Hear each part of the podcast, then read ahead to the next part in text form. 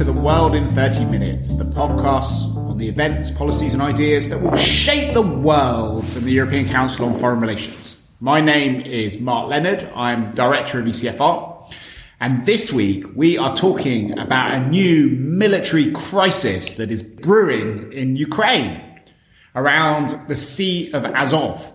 We have an all-star cast to help us make sense of what's going on, why it matters, and what it means for European foreign policy. Down the line from London, we have Andrew Wilson, who's a senior policy fellow at ECFR and our resident Ukraine watcher. He once predicted that there would be an attempt by the Russians to retake Crimea, and then it happened. And in fact, only a month ago predicted that there'd be another crisis in the Sea of Azov. So we can see um, uh, where he thinks the future will be going.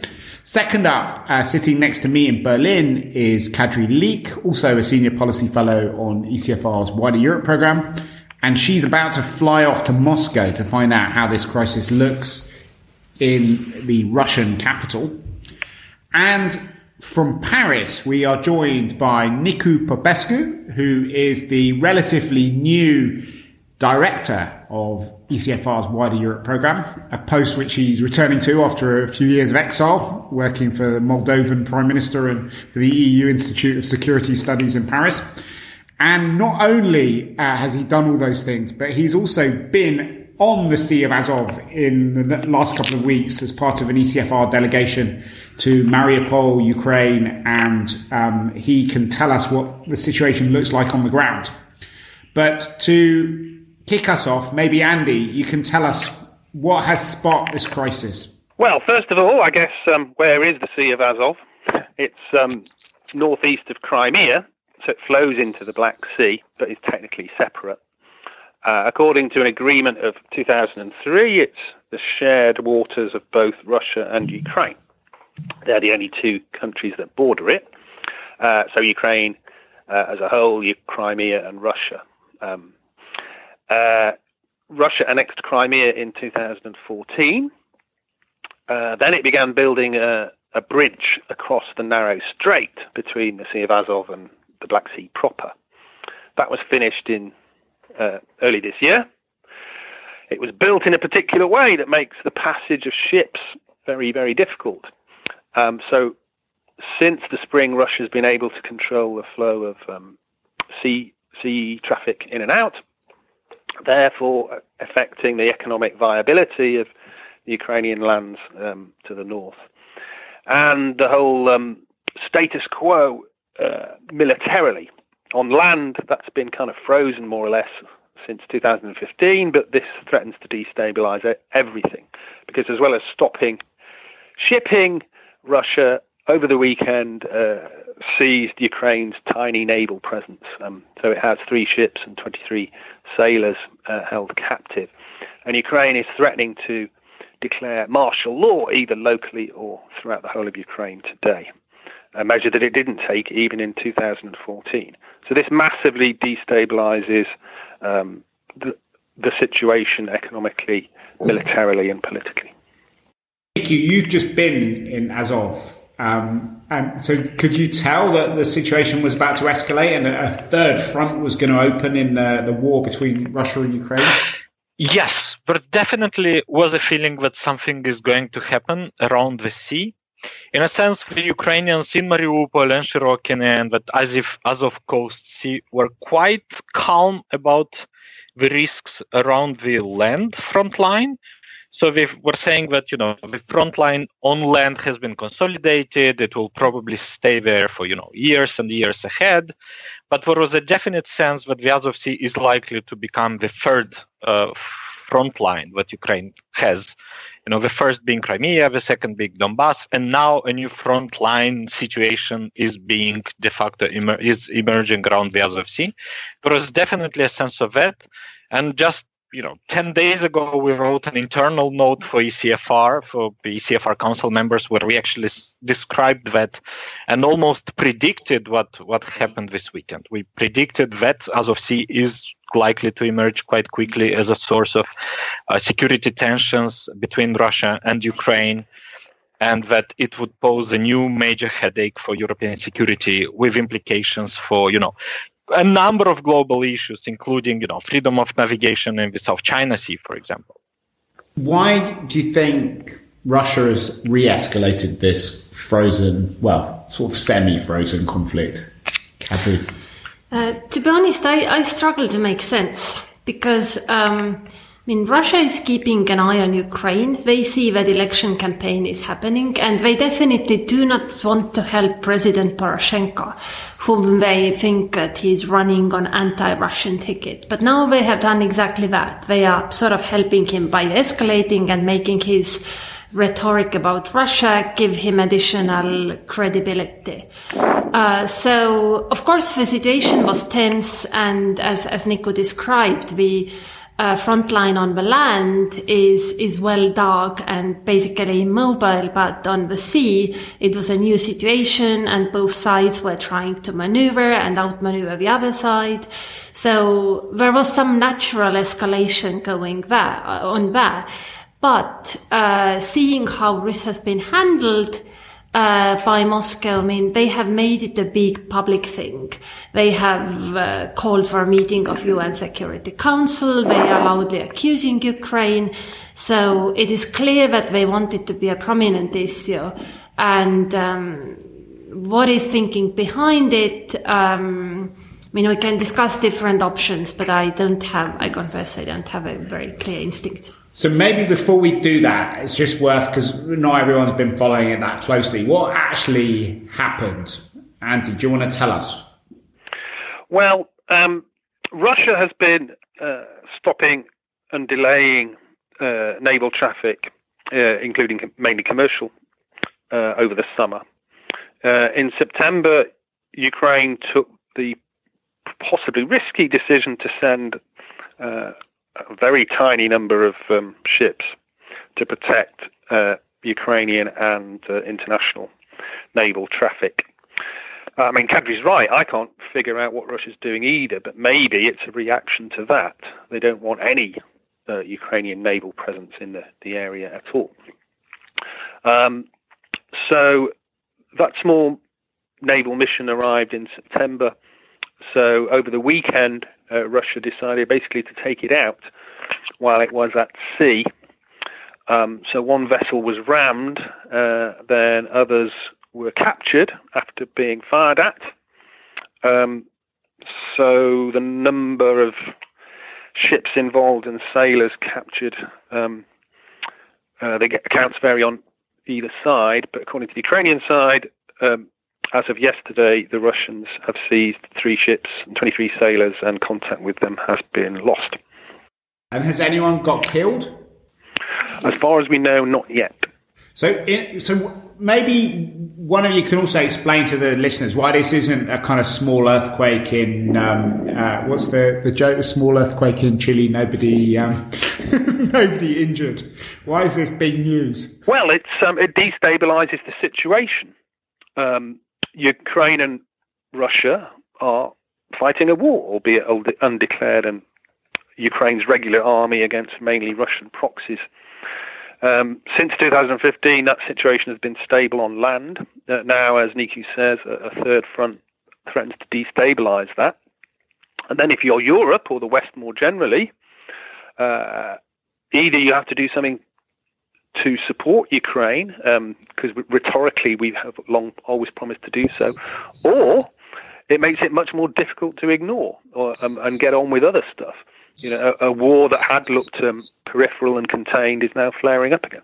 How much do you think Europeans are going to blame the Russians as opposed to blaming the Ukrainians for sending a navy in? And and um, and if, I mean, some people could say that they were the ones who were destabilizing the situation. I'm sure that's what the Russians will say.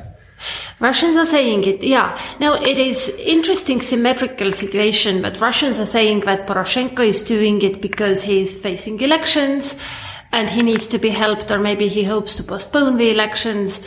And then actually many in Ukraine and also in the West, they say that Putin is doing it because he has a rating problem. I mean, his rating is uh, as low or even lower than it was before annexation of Crimea. Uh, as some of you may still remember, back then uh, Putin's rating was collapsing fairly fast, and he wasn't that popular president anymore. But then the annexation of Crimea uh, changed all that for a couple of years, and now the situation is back to where it was rating wise. I, however, I think that these are somewhat primitive explanations. I mean, it's it is not that that simply rating is what drives foreign policy. I think both in Russia and in Ukraine, uh, the situation is, is is more complicated, and there are there are real life issues involved. Why is it important? I mean, it has some important international parallels with South China Sea, which is a major thing, uh, but also for Ukraine. I mean, Nicu is probably better place to discuss the trade that goes through the port of Mariupol and how important that is to Ukraine. So for Russia to cut off trade from Mariupol harbor is, is one way to squeeze Ukraine economically uh, potentially much more than they could by affecting Ukraine's trade with Russia, which they have been doing, and doing so much that Ukraine has become immune to those measures. So, Nikki, you were there. Um, maybe you could talk a bit about that, but also about how this intersects with Ukrainian politics, because I know you also went to Kiev and spoke to lots of people there where the country is in a kind of pre election fever. Listen, I think yeah, I think the why now question is a bit of a fake question. There has been a reality created around the Kerch Strait and access to the Azov Sea in the last year, and you know, with the annexation with, of Crimea almost five years ago, in the last year when the bridge basically, you know, bridged the two shores uh, of the Kerch Strait between Crimea and Russia. And for the, the Ukrainians had two possibilities. One is to accept the new status quo, give up on the right to trade and to go into the Azov Sea, be it with military or civilian or commercial ships, uh, which were increasingly blocked and delayed by the Russians. So for the Ukrainians, the dilemma either you accept the status quo, stay quiet, and basically let you know large swaths of eastern Ukraine go deeper into economic depression because they cannot trade through the ports of Mariupol and, and Berdyansk, and you know and keep everyone else quiet in Europe and the US because they don't have a problem with Russia. And the second possibility for Ukraine was to more or less pretend they still have a right to go into the Azov Sea. Uh, and not accept the politics of Russian, you know, blocking of access into the Azov Sea uh, as, as a legitimate type of behavior, right? Um, so what happened now is not just about this incident, because if we had no incident, the situation would have gradually consolidated as a situation where Ukraine is losing access to Azov Sea with major economic repercussions for a zone of Ukraine that is already, you know, half unstable. Um, so it's not just about security, right? And the Ukrainians, of course, did not want to accept the status quo, and they have been trying for the last months and weeks and to try and consolidate and mobilize international public opinion and diplomatic interventions to help and mobilize and deblock access to the Azov Sea. Now, you know, this whole conversation of who is to blame or who is not to blame can drag on indefinitely. But I think because everyone has so many questions and so different interpretations around what happened. Probably the most logical way is to try and open this black box of Azov Sea and Kerch Strait matters and open this space for international monitoring. So if Russia is confident in its own version of events, let the OSCE or the UN to monitor the situation, the security situation, the trade situation. If we uh, in Europe have questions about Russia or Ukrainian behavior, again, let us push for international monitoring of the situation there. And that is how, you know, we'll go beyond this question as to you know, who benefits at this point. Is it Putin? Is it Poroshenko? Will it be Ukraine's future president? What we need is clarity. What we need is transparent rules uh, for access to the Azov Sea, not just for Ukrainian ships, but also for European ships, which are also delayed when they trade with Ukraine, because a lot of that trade is actually not, you know, Russia is constraining Ukrainian trade with the European Union, with the Middle Eastern states, uh, and none of it is legitimate. So basically, a good dose of international monitoring of all situation will help everyone keep the situation under the lid and make sure, or at least hope, that the next incidents will not be bloodier than the incident of this weekend. So, like a great thinker, Tanker, you went straight to the um, the heart of the solution. But maybe we should work out a bit more what the what the uh, problem is and and what solutions people were looking for to, to, to which problems. Because um, it looks to me like you know there's a Ukrainian domestic story, and I think we need to get deeper into that and understand why uh, Poroshenko called for martial law. That does seem to be a pretty wild thing to do if uh, he didn't even do it when Crimea was annexed five years ago. Um, so it'd be really good to get some more news from you and, and uh, Andy on that.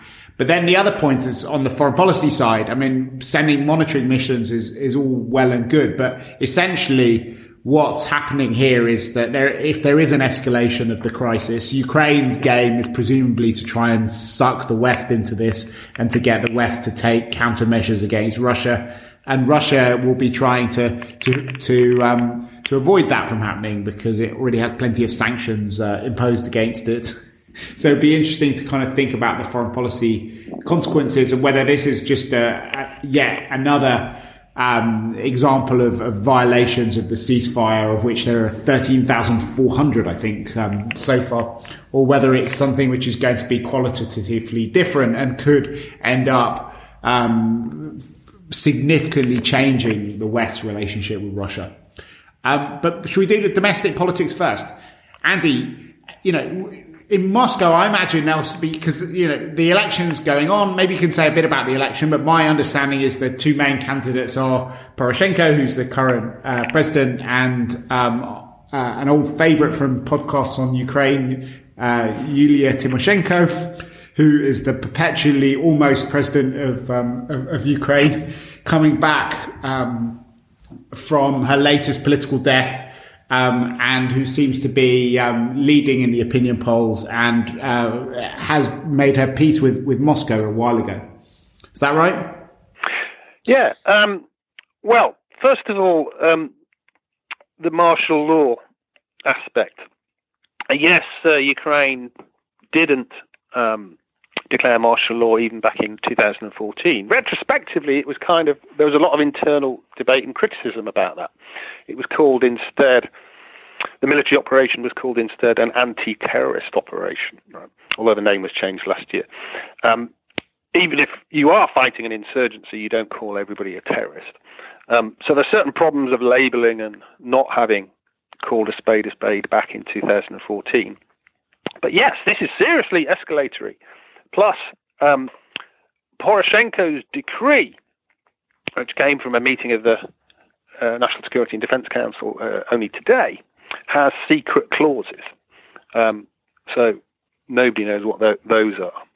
Um, but it is thought that it will be rammed through Parliament because nobody wants to look pro Russian. Uh, there are elections for both President and Parliament next year, so that's a factor. Um, in terms of domestic politics, Tymoshenko is slightly ahead in the polls, but not impressively. Uh, no one is above the mid teens. Uh, so the outcome is still uncertain, and um, uh, you're talking about two weak candidates sort of slugging it out against each other rather than um, rather than anything sort of more, more positive. Um, Poroshenko has been rising a little bit in the polls, but he's still uh, not even second in some of the some of the uh, uh, polling. Um, he's campaigning on the slogan "Army, Language, Faith." We go our own way. No mention of the rest of the world. Uh, no mention of reform or EU or NATO. Um, so the accusation that he's exploiting uh, the situation to fit that campaign slogan, you know, um, does have some traction. Um, but so what's, what's said, what, why would Russia help him? What's Yulia Tymoshenko's slogan? Ha! Well, she's been sort of stung by uh, Poroshenko accusing her of being covertly pro-Russian. So she's sort of gone in the opposite direction of saying yes to NATO, yes to the EU, uh, sort of protesting too much, to quote Shakespeare almost. Yes, uh, to the EU. That's yeah. our slogan. Our, our, future is in the EU. Our security is in NATO, if I remember exactly. Mm. Um, but nobody believes that coming from her.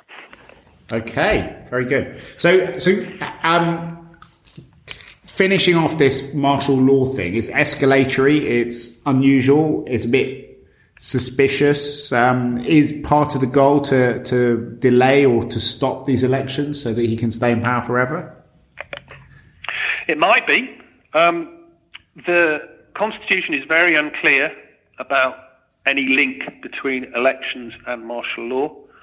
Um, there are some things that you can't do during a period of martial law, like change the Constitution uh, quite rightly. Um, but no one knows what the exact implications are. We do know, though, that it would only be initially for a period of 60 days. And in theory, it could be suspended any time during those 60 days. Uh, the election is due for president in March and for president in uh, for parliament in October. Okay. So if we switch into the foreign policy bits of this, what is Poroshenko asking the rest of the world to do? Um, I mean, you've had rhetorical support. Uh, the, the, aim may be via so dramatically escalating the situation to try and bounce the West into doing something more substantive. Uh, that is very unlikely to be naval support. It might be the kind of um, monitoring operation that Nicu was talking about. That would be a good thing. Or it might be movement on sanctions. And here America is key because they're always on off, on off uh, uh, between Trump and uh, Putin's Russia look recently it was looking like they were more likely to be off than on the latest round. So maybe that's part of the calculation to kind of push America more, back more towards additional sanctions. So, Nikki, you've got a, a, long history of studying frozen conflicts over the years. You did your PhD uh, on frozen conflicts. How frozen is, is the Ukrainian thing? Do you think that this could end up becoming a hot war? The history of those conflicts the immediate thing that springs into mind is that in Georgia in 2000 before 2005 there was an OSCE mission being deployed monitoring the Russian Georgian border. At the time, Russia vetoed that mission, and the Georgians invited the European Union to take over. But because the European Union did not want to irritate Russia, it did not send observers uh, to Georgia to monitor the situation, the security situation between Russia and Georgia. And three years later, there was a war, and the Europeans ended up sending a monitoring mission anyway, but after the fact.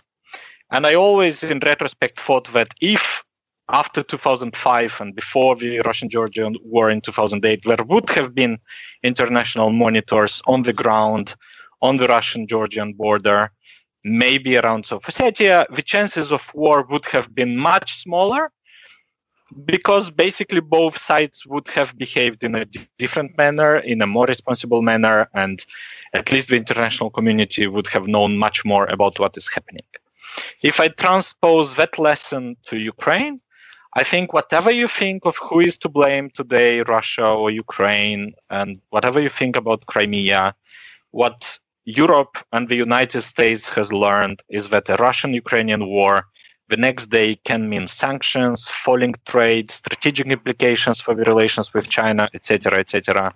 And it's a major and a key Western interest to understand what is happening and, you know, approach this without even having right answers about Russian or Ukrainian behavior, but any type of international light shed on these situations minimizes dramatically the risks of escalation, the risks of incidents, uh, and the risk of the situation affecting a few days or a few weeks down the road uh, European Russian uh, issues and, and relations. Is that not? I mean, that makes a lot of sense, Nicu. And I, I remember going with you um, to a lot of the uh, contested bits of Georgia before the war took place, and um, you and even I and other people were arguing for exactly the sort of measures that you're taking. But uh, isn't the world a bit different now? Isn't it a bit too late to start sending monitoring missions into um, uh, into the Sea of Azov? I mean, the monitoring missions in Georgia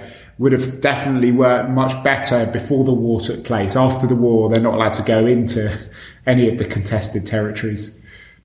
I think you know such monitoring missions have basically two functions. One function is to try and restabilize a post-conflict situation, uh, but another and even more important function, if you want, is to try and prevent a conflict. And in the situation of the Azov Sea, the situation can get much worse. It will probably get much worse. It will probably be on the agenda for the next, you know, years and years ahead. Uh, it will not solve by itself. And now is the time to try and limit that escalatory dynamic by you know monitoring both sides. What do they do? Who is right? Who is blocking what? Who sends what ships? Etc., uh, etc. Et uh, yes, one can send monitoring missions after the fact, but uh, if they are sent before, that usually tends to limit the degree to which situations escalate. Uh, and having said this, yes, the world is in a different place, but of course, Russia is not in the business of shooting down, you know, and attacking OSCE or UN or European ships. So in this sense, you know, both Russia and Ukraine would very likely, and I'm almost sure, I'm practically sure they will be respecting any type of presence that will be there, and it would not create, you know, physical dangers to these missions if they are agreed. Yeah, I I agree with that. I mean, world has changed. Russia's thinking has changed. Russia maybe cares less about its reputation than it did ten years ago, uh, before and right after even the Georgia war. Uh, but nonetheless, uh, Russia still does have a stake in its important relationships, uh, not least with America. And what I picked up from Moscow last time was that there is some hope that the relations with America will now stabilize when midterm elections have passed. And you know, they said that relations have plateaued and we can start thinking of cooperation. Uh, and Russia is not giving up on Trump. They they hope that Trump will help, that will Trump will engage with them in some sort of comprehensive dialogue. And that means that they shouldn't make it too difficult for him. But things like this make it. I mean, they are sort of prolonging what they call civil war in America, political civil war between Trump and, and Democrats and, and some Republicans. So I, I think there are still things to influence Russia with. And also, I mean, I haven't had time to look into details, but there is a full legal base. I mean, there is law of the sea that has things to say about situations like Greece. And, uh, and, and we have all subscribed to it. So there are things to do. Nicu, maybe uh, when you answer that, you can also tell us a bit more about what Europeans are actually saying. Has anyone um, called for the sort of mission that you're talking about? I mean, France and Germany have played this role in the Normandy process, um, engaging with Russia on that. Has it come up in that context? I think that before I answer that, there's a really, really revealing interview given by the Russian deputy foreign minister two days before this incident on the 23rd of November uh, in Kommersant, where he basically complains that Ukraine is making a lot of noise around the Azov Sea, is accusing Russia of false issues, and is creating a problem out of nothing. Um, which, in retrospect, given that two days later Russian ships shot and rammed uh, into Ukrainian ships, uh, that interview is indeed as far from what happened two days later than possible. But if you take Russia at face value and you think that Russia is really being, you know, framed for being irresponsible around the Kerch Sea, then, you know, Russia should be the one to demand such international monitoring, who would very quickly establish who is right or who is wrong. When it comes to the Europeans, the Europeans have basically been feeling that something is brewing around the Azov Sea. But that was like the headache that is supposed to come, but everyone just hoped that it would not arrive. Uh, and the Europeans have been more or less trying to make a dip- diplomatic statement here and there, but but it generally did not really make it into the foreign policy priorities of European diplomacy in the last few weeks. Now, just a week before the incident, six days before the incident, European foreign ministers met and they discussed the Azov Sea. Um, but you know, the feeling was that everyone just hoped the Azov Sea would go away and that a couple of statements from the EU would solve the issue, and of course it didn't. Um, so the Europeans have a bit of a, you know, almost a kind of hopeless hope that the Azov Sea would not force itself on the agenda.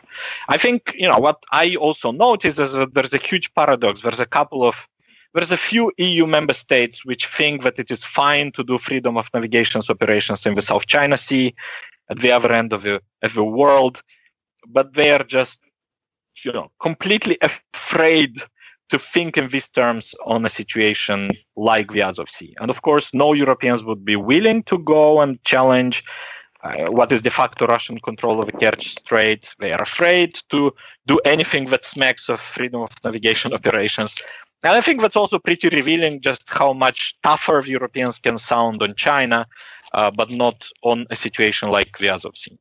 Yeah, maybe uh, if we were talking to the Asia program rather than to you, they might question how tough the EU's being on China, given that they couldn't release a statement for many days after the International Criminal Court ruled on the Philippines because it was being blocked by certain EU members of state. But it, I'm just reading some of the statements that are coming out of the EU at the moment, which are um, not necessarily going to have the Russians very worried. We're going to do everything we can to make sure there isn't a, a wider escalation, said uh, Karin Kneißl, the um, uh, Austrian foreign minister that currently holds the presidency, who's most famous for the photos taken of her dancing with, um, or in fact, kneeling before President Putin at her wedding. Um, and other member states are expressing um, uh, deep concern about what's going on.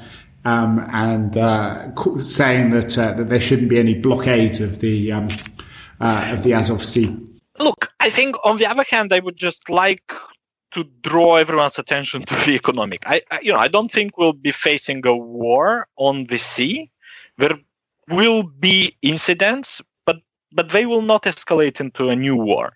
The Ukraine, the Ukrainians simply do not have the boats to do any kind of real, you know, war games or any type of threats to Russia. They will be taken away within, you know, one hour from any kind of hostile operation. But the problem is more long term. The problem is that the entire large parts of eastern Ukraine will lose their access to to, to trade and uh, exportation uh, possibilities and corridor through the Kerch Strait, and that is that will be building towards even more of econ- economic crisis in eastern Ukraine even more joblessness, even more of a kind of political and fundamentally security problems around places like Mariupol. So this will not be immediate. This will not happen overnight. It will not happen in the next few weeks. But if the Kerch Strait is blocked for the next several years, and the Ukrainians cannot trade through the Kerch Strait. This has a major, major impact on Ukrainian stability in those parts of eastern Ukraine which are still under the control of Kiev.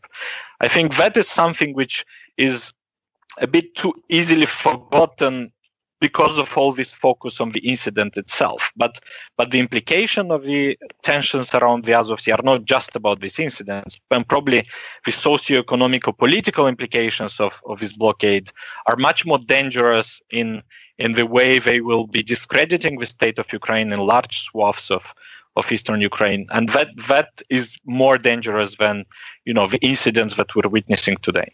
Okay, well, I think we're more or less out of time now, but that was a, a pretty deep dive into the situation, into the Sea of Azov. And um, I think there's a very clear policy recommendation which you're pushing for. And I'm sure that we will be publishing uh, articles by you and by others on, on our website making the case for this uh, international monitoring mission and uh, that you'll be traveling around Europe explaining the significance to many different European policymakers in the weeks, uh, well, in fact, probably hopefully in the hours and days ahead.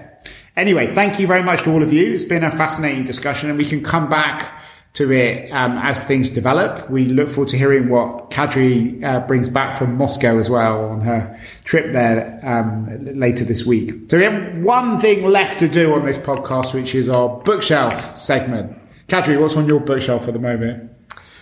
I am reading a book of essays or articles by Katerina Schulman, who is one of the younger generation of Russian sociologists.